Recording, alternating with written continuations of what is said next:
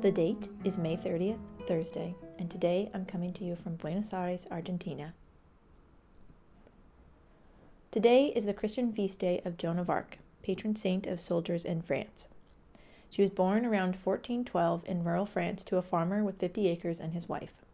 She never received any formal education and was illiterate. Her local church, however, was right around the corner from her home, and it could be inferred that her ecclesiastical knowledge and her intense devotion came from her close proximity to the church. She was able to convince the heir presumptive of France to give her armor and ride into battle with his officers. Naturally, the prince was skeptical of a farm girl, but on the losing side of a French civil war, he was ready to try almost anything. When Joan correctly predicted the outcome of a battle several days before it was confirmed, the French prince gave Joan a suit of armor and a horse, and other supplies were donated to her by the town.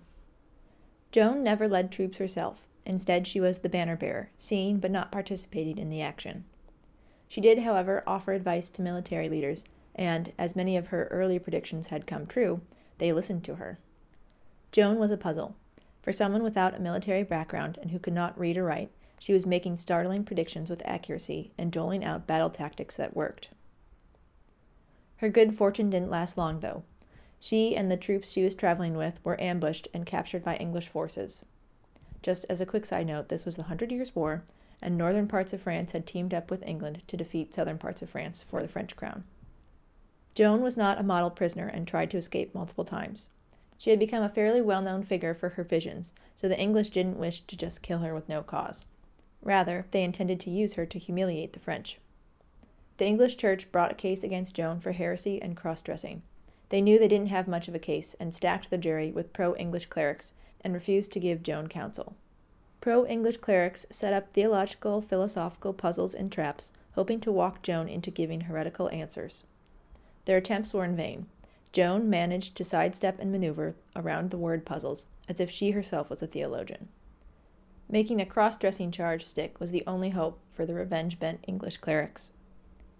It was obvious to the court that Joan had only dressed in men's clothing and armor because it was necessary. She testified that on two occasions she needed to disguise herself, and on the other cases she wore men's armor in order to protect herself from rape and molestation, as it was much more difficult for an assailant to take off armor. The pro English jury sentenced Joan to death anyway for the repeat offense of cross dressing. She was burned at the stake, and then her body was burned two more times in the hopes that no relics would be made of her body. Joan was only 19. We have so many records of Joan because 20 years after her death, the church investigated the trial at the request of Joan's grief stricken parents. Investigators discovered testimony and paperwork from the trial had been falsified, and protocol was thrown to the wind. Joan was exonerated of any crime, and the charismatic, illiterate farm girl became a French icon. Today's poem is Wild Honeysuckle by Philip Freneau. Fair flower that dost so comely grow, hid in the silent dull retreat, untouched thy honeyed blossoms blow, unseen thy little branches greet. No roving foot shall crush thee here, no busy hand provoke a tear. By nature's self in white arrayed, she bade thee shun the vulgar eye, and planted here the guardian shade, and sent soft waters murmuring by.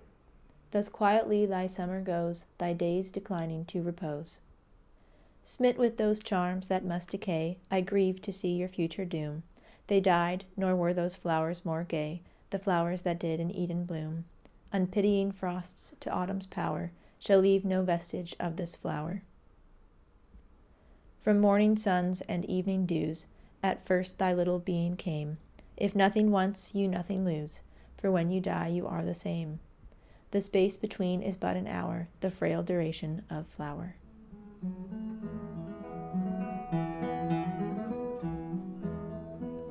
Thank you for listening. I'm your host, Virginia Combs, wishing you a good morning, a better day, and a lovely evening.